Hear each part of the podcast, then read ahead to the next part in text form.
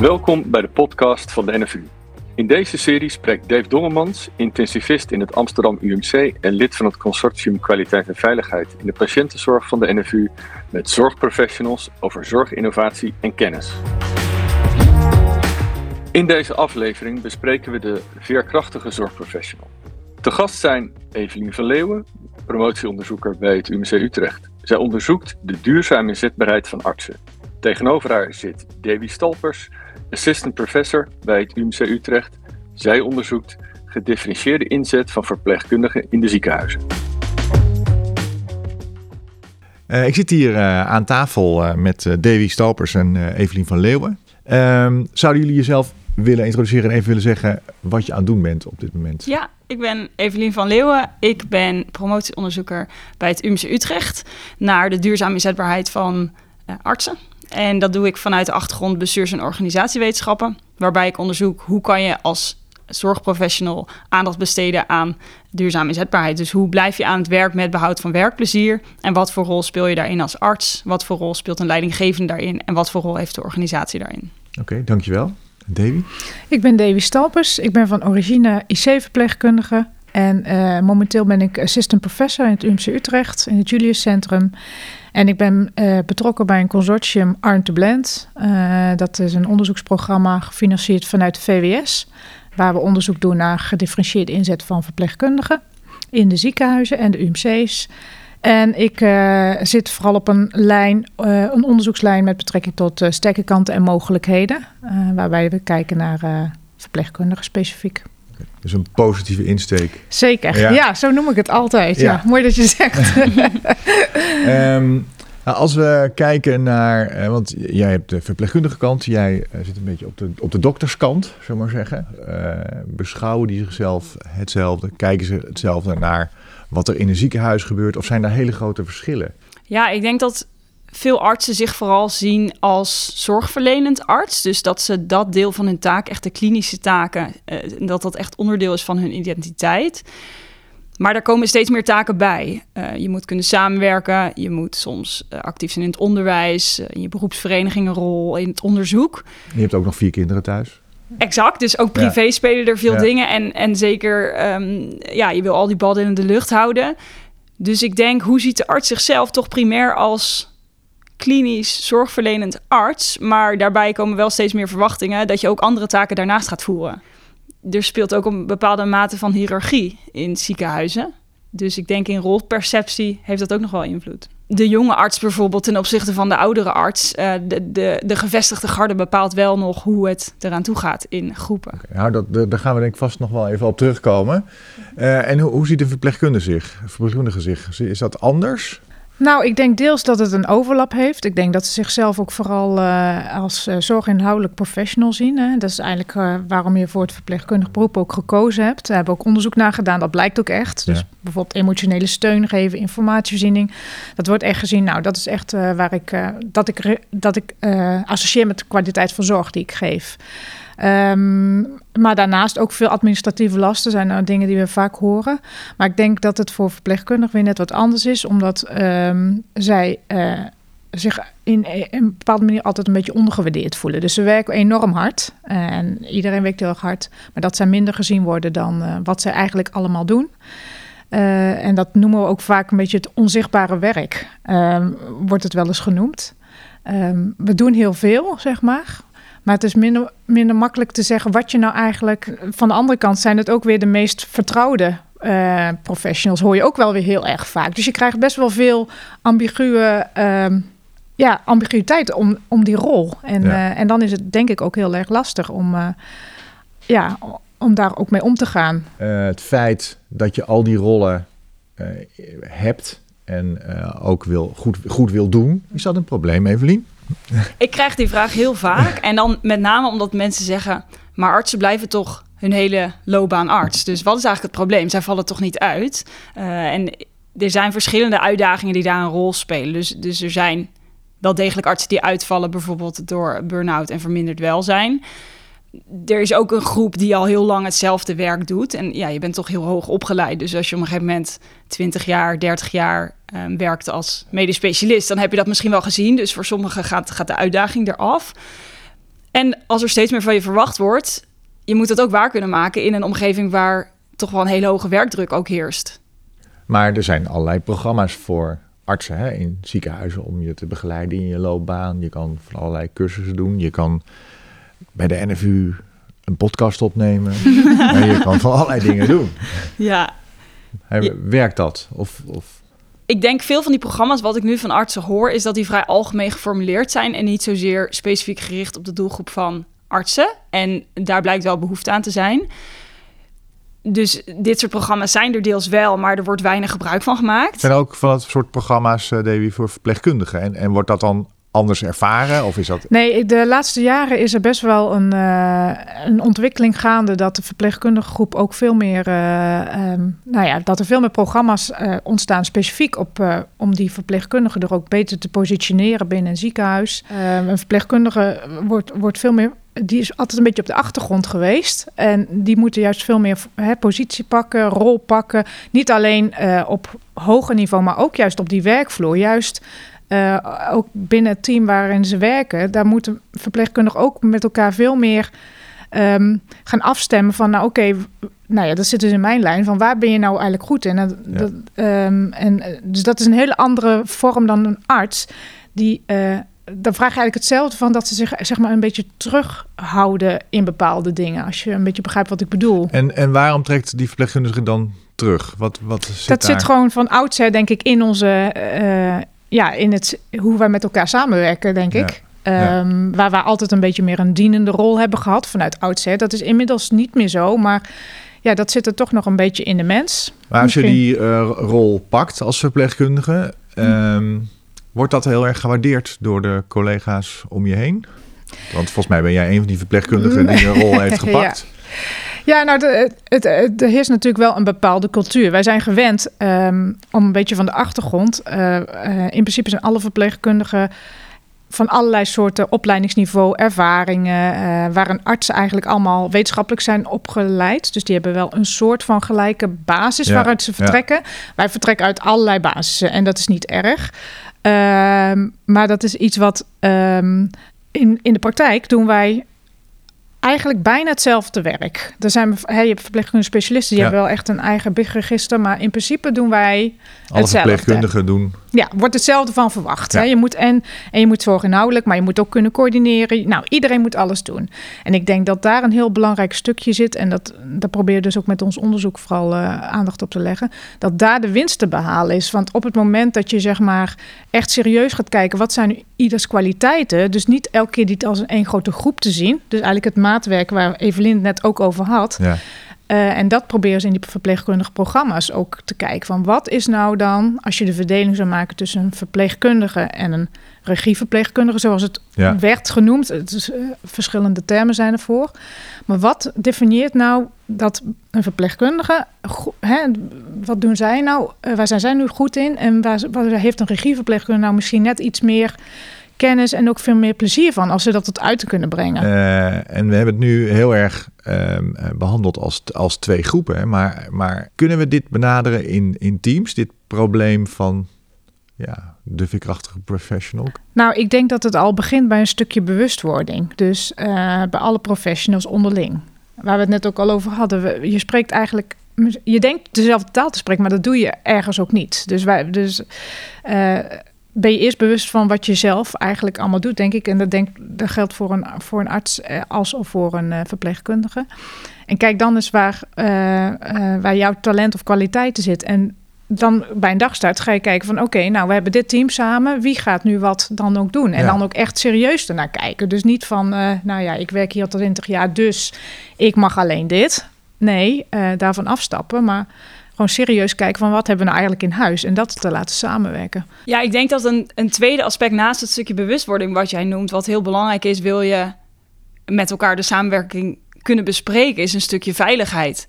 En in een van de deelstudies die ik in mijn onderzoek heb gedaan, hebben we specialisten uit verschillende teams hebben bij elkaar gezet om een training te volgen over regie nemen over je werk en loopbaan. En er werd vaker door, soms zaten er dan toevalligerwijs ook twee artsen uit hetzelfde team Ja. in zo'n training. En hoe vaak er dan niet aan het eind van zo'n sessie werd gezegd: Goh, ik wist helemaal niet dat jij ook hiermee zou zitten. Ja. Dat laat zien dat er heel weinig over dit soort thema's gesproken wordt. En eh, in zo'n uh, team hè, zou dat leiden tot uh, inzicht van, nou, wat, wat doen we allemaal eigenlijk? Hè? Uh, is natuurlijk ook wel lastig om dat op een dagelijkse basis, mm -hmm. hè, Mhm. want je zegt, ja, je Ja. kwetsbaar opstellen, ja, maar Mhm. werk moet ook gebeuren. En, Ja. eh, ja. en de koffiepauze is altijd korter dan je wil. Hè? En, Mhm. ehm, eh, dus eh, Ik denk dat een belangrijke start is dat dit soort thema's dus besproken worden als eerste. Dus dat mensen ervaren dat collega's met dezelfde type uitdagingen rondlopen en dat ook geaccepteerd wordt van elkaar, dat die uitdagingen er leven. Ja. Want hoe vaak er nog niet in groepsgesprekken, ten opzichte van dus de individuele gesprekken, gelachen wordt of, of gegniffeld wordt of gezegd wordt, die is niet geschikt voor het vak. Ja. Op het moment dat ik een quote uit een gesprek laat zien wat, iemand, wat een arts aan mij heeft verteld waar die mee speelt, dat toont aan dat er dus blijkbaar nog niet over gesproken wordt, maar dat het ook niet veilig is om jezelf daarna zo kwetsbaar op te stellen. Dus als het thema al niet op procesmatige manier besproken kan worden, dan is het heel lastig om er iets aan te veranderen. Ja, ik denk dat voor verpleegkundigen in ieder geval leidinggevenden daarin echt cruciaal zijn. En dat zie je ook binnen die pro- professionalis- professionaliseringsprogramma's die er momenteel zijn. Sowieso duurt, is het een jarenlang proces vaak al. Hè, de Ja. professionaliseringsprogramma's die goed lopen, daar zijn een aantal van. Die zijn echt jaren aan, eh, nou ja, om, om dat ook te formaliseren, bepaalde dingen. Maar daar komt en eigenlijk... even voor de mensen, hè, want een professionaliseringsprogramma, ja, wat, wat, wat, houdt, wat is dat? kan heel verschillend zijn per ziekenhuis, maar eigenlijk in basis van eh, hoe kunnen we eh, nou verpleegkundig leiderschap meer vormgeven. Hè? Dus Ja. dat zou ook inderdaad eh, eh, formeel bijvoorbeeld een goede VAR of VSB eh, in een ziekenhuis hebben. eh, dat zij eh, eh, inderdaad loopbaanpaden, dat daar eh, aandacht voor is. Dus inderdaad meer de, de, de programma's die van, van eh, nou, vanuit bovenaf, laat ik dan even zo zeggen, Ja. eh, bedacht worden. Eh, maar wat je daarin heel erg merkt, en dat is in het UMC zelf, eh, zijn ze nu op het moment ook met een programma bezig. Dus dat wordt heel goed in elkaar gezet, wordt echt aan alles gedacht. En dan wordt ook gedacht dat het dus samen met de werkvloer wordt opgezet. Ja, Maar toch, ook die spreken dan een andere taal. Want dan denk je dat je het heel goed gecommuniceerd hebt. ja.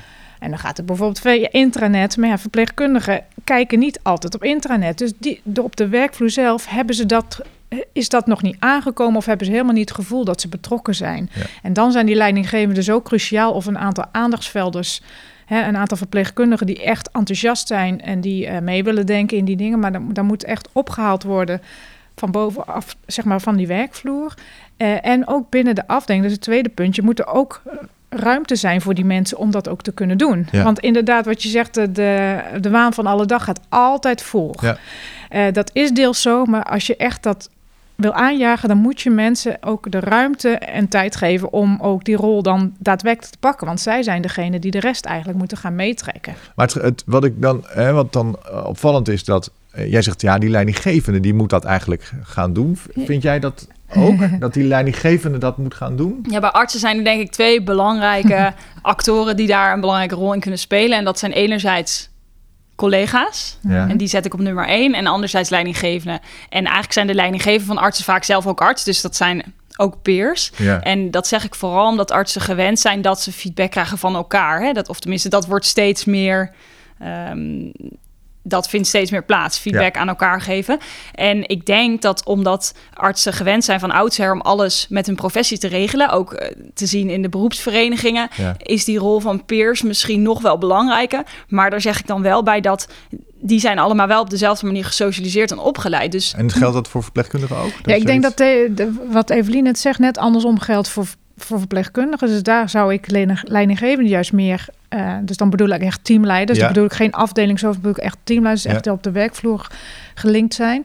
Die staan wat mij betreft in de, in de voortgang om dat proces aan te jagen of bovenaan. Omdat die een heel goed beeld hebben van het team. En eigenlijk daar ook een verantwoordelijkheid in hebben... om dat team ook zo...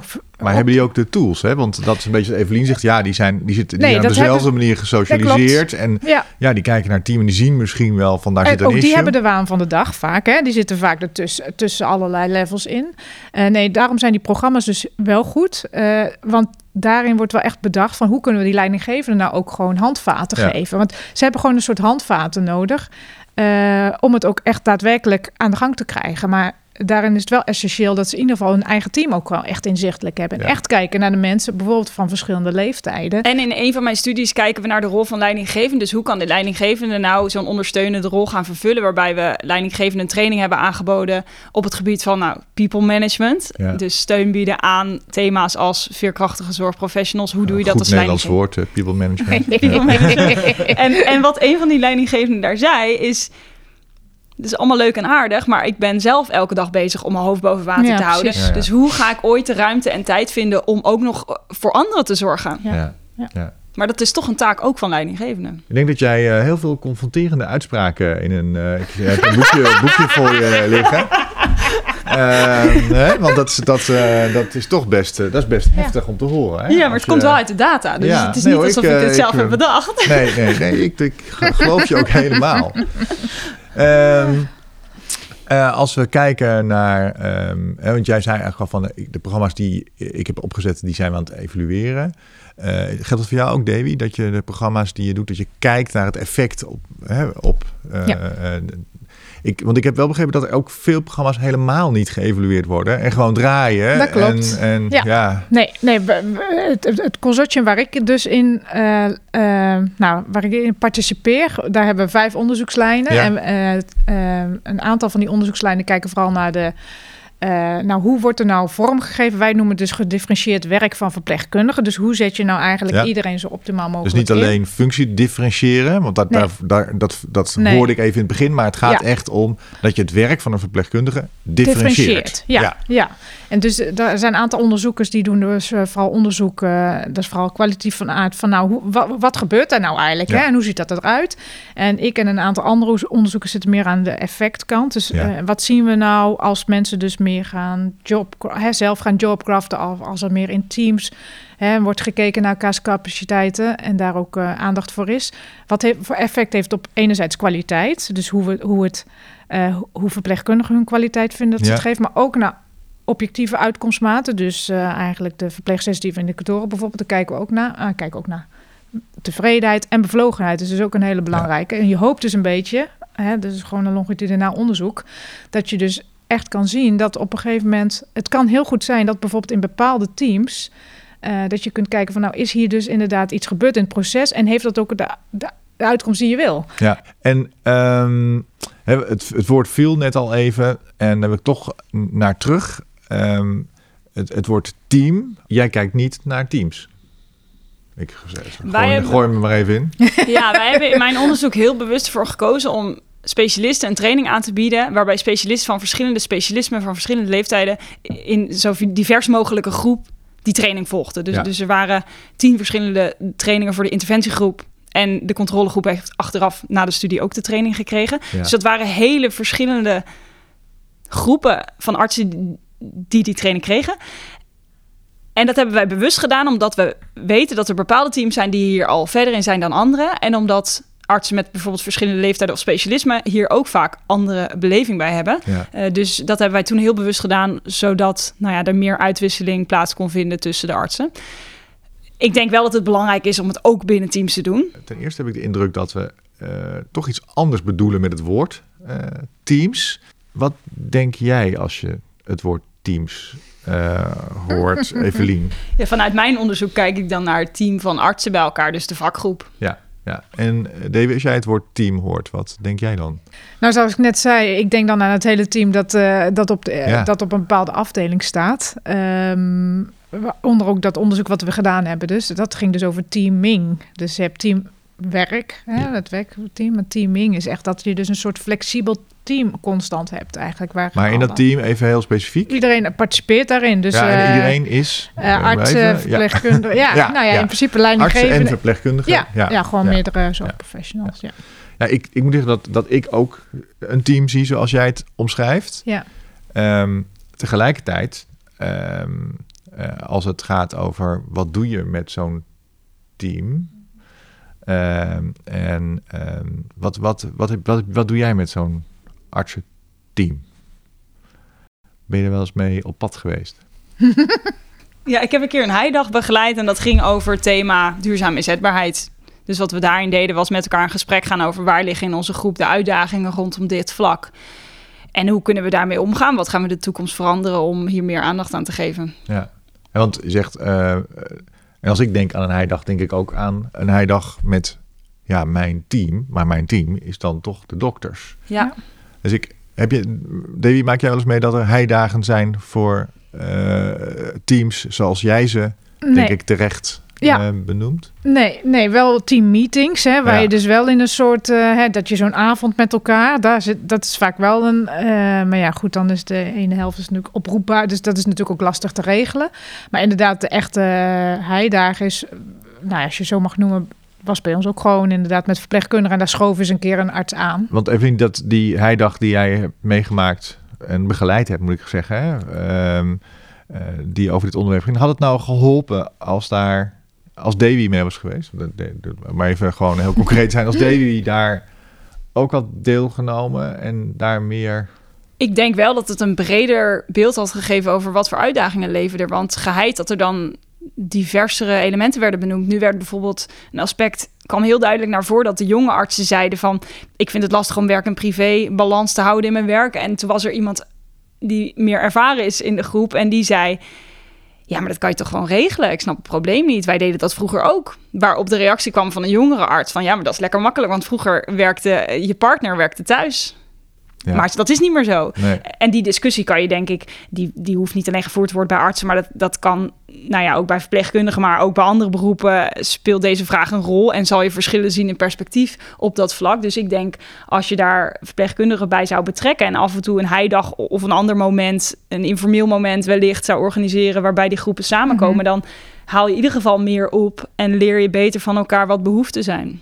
Ja, of wellicht gewoon de ambassadeurs vanuit de verschillende groepen. Daar kan ik me ook nog iets bij voorstellen. Hè? Dus mensen die echt met zoiets ook bezig zijn zelf. Ja. En de, dat er een soort representatief zijn voor hun, hun groep. Uh, want dan kun je wel echt met elkaar misschien meer in gesprek. Dat je dat soort sessies of zo gaat leiden. Hetzelfde dat je een CRM moet met de groep. Of, hey, daar kan ik me ook nog wel iets bij voorstellen. Want echt met iedereen samen, dat is natuurlijk dat is een beetje, ook... een beetje veel. Dat werkt ook niet zo. Nee. Dan voel je je helemaal gaat niet veilig. Uh, Precies. Dat, dat is natuurlijk lastig. Uh, dat je in onderzoek ook focusgroepen doet. Hè? Ja. Bijvoorbeeld. Dan kun je ook een keuze maken. Doe ik alleen de groepen hè, van een bepaalde discipline? Of wil ik juist het gesprek op gang brengen tussen die verschillende mensen? Hebben jullie nou, als je met z'n tweeën een kopje koffie zit te drinken, het idee van hey, we moeten toch een keer iets proberen in elkaar te schuiven. Ja. Hè, waardoor we een volgende stap kunnen maken. Nou, dat plan kan, uh, kan nu ontstaan. Ik, ik denk een raakvlak wat in beide van onze onderzoeken naar voren komt, is de rol van jobcrafting. Ja. Dus dat houdt in hoe richt je je werk op zo'n manier aan dat het aansluit bij je interesses, bij je sterktes, maar ook hoe ga je bewust om. En dat is wel gericht op het individu. Dat is gericht op het individu, maar je kan met een team bijvoorbeeld aandacht besteden aan hoe kan je jobcrafting gaan toepassen in je werk. En ja.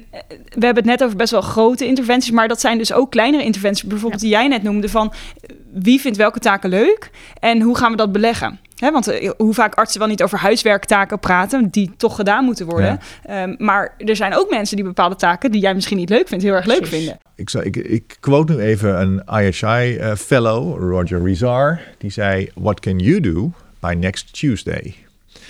Um, dus nou, wat can you do by next Tuesday, Evelien? Ik zou dan in een groep van artsen die invloedrijke posities hebben, dus, ja. dus die ook uh, voldoende massa achter hen hebben uh, en gewaardeerd worden in de groep, ja. daar zou ik in gesprek willen gaan over vragen die hen prikkelen om na te denken over je eigen welzijn. Bijvoorbeeld, hoe vaak sla jij een toiletpauze over omdat je het druk hebt? Ja. Hoe vaak breng jij langer op de wc door om in hetzelfde jargon te blijven, om even uit te rusten en op Ja, adem te komen. Dat soort vragen. Eh, hoe vaak sla jij je lunchpauze over omdat je er geen tijd voor hebt? Waaruit dus blijkt, als je de antwoorden daarop ophaalt, dat mensen zichzelf wegcijferen voor de zorg van een ander. Ja. Daar zou ik mee starten, met dat bewustzijn creëren op zo'n soort manier. Dat ga, jij, dat ga jij volgende week dinsdag doen. Daar zou ik mee starten, Oké, ja. nou, er is, vast, eh, er is vast een plek ergens eh, in het UMCU waar op volgende week dinsdag dat soort mensen bij elkaar zitten. Ja, ik moet de uitnodiging nog krijgen, maar Nou ja, bij- dus eh, dit is een oproep. Evelien wil graag worden uitgenodigd. Hè? Bij de toilet. Wat zou jij doen, eh Debbie, next Tuesday? Uh, in goed Nederlands dus. Dinsdag. nou ja, ik ben er eigenlijk al deels mee bezig. Want we zijn nu met het onderzoek uh, bezig over jobcrafting en uh, relatie met ja. kwaliteit. En, um, nee, je, bent, je, bent, goed bezig, maar volgende week dinsdag ga je ja. iets doen... waardoor je denkt van, maar dit heeft nu echt impact. Dit gaat helpen.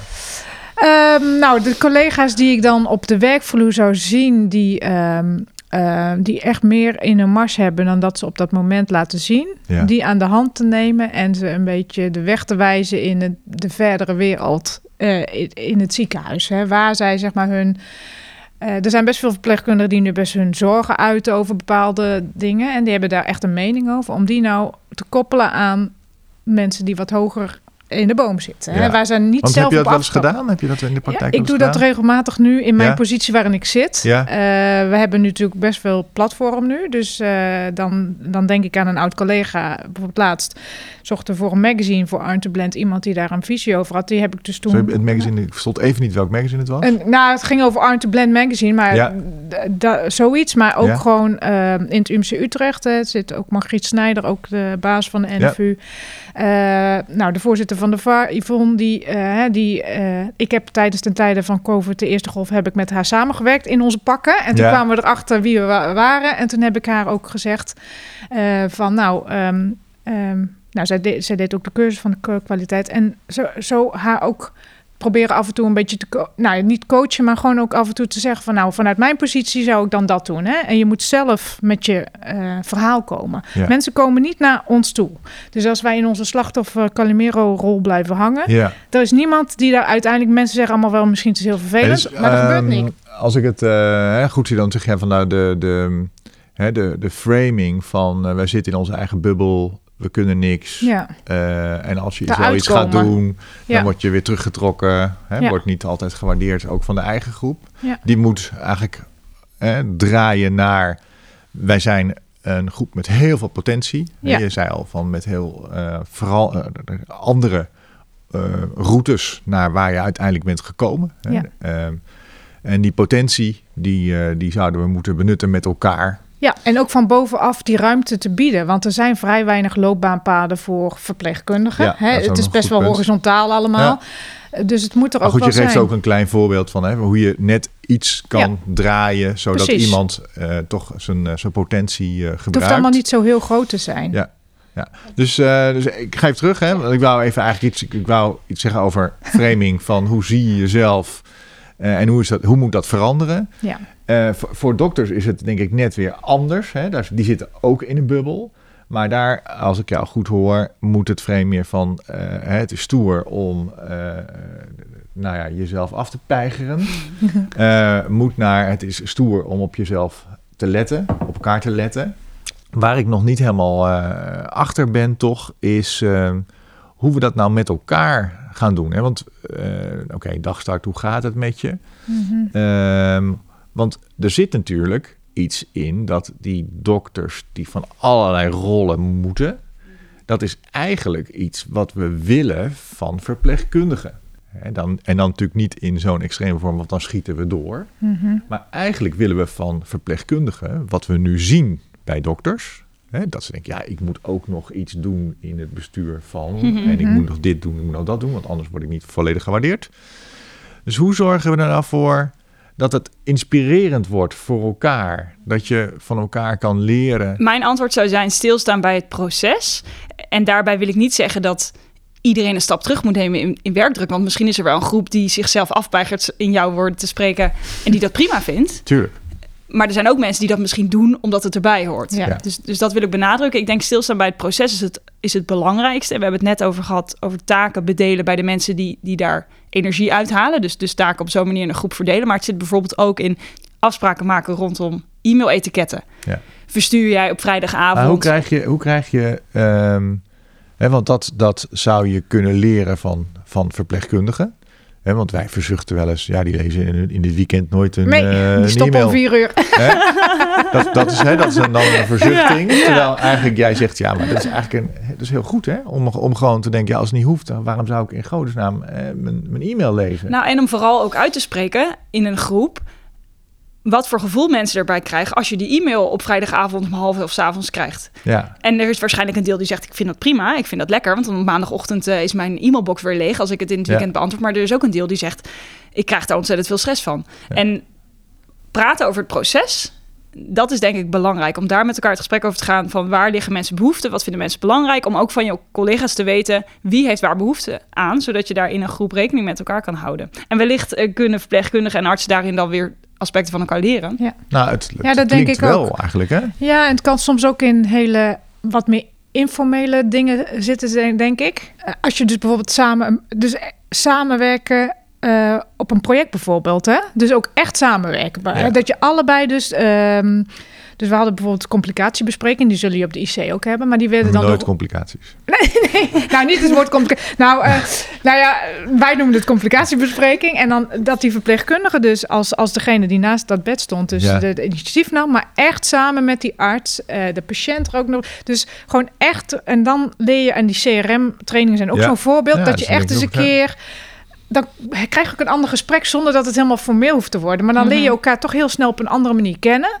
En dan merk je daarna, als je zo die persoon dan specifiek weer tegenkomt met wie je dan samen hebt gewerkt, of bij een reanimatieoefening, dat het dan toch anders is. En wat het dan is, wat, wat het dan, dan heb je toch een soort ander oog voor elkaar. Tenminste, dat is mijn eigen ervaring. Dus ik denk dat het ook in dat soort dingen kan zitten. Dat je echt samenwerkt in bepaalde uh, nou ja, op een bepaald topic waar je allebei enthousiast van wordt. En dat ook weer verder uit kan dragen. Want dat straal je dan ook op af waarschijnlijk op je, op je andere collega's. Ik ga je nog een, uh, nog een andere vraag stellen.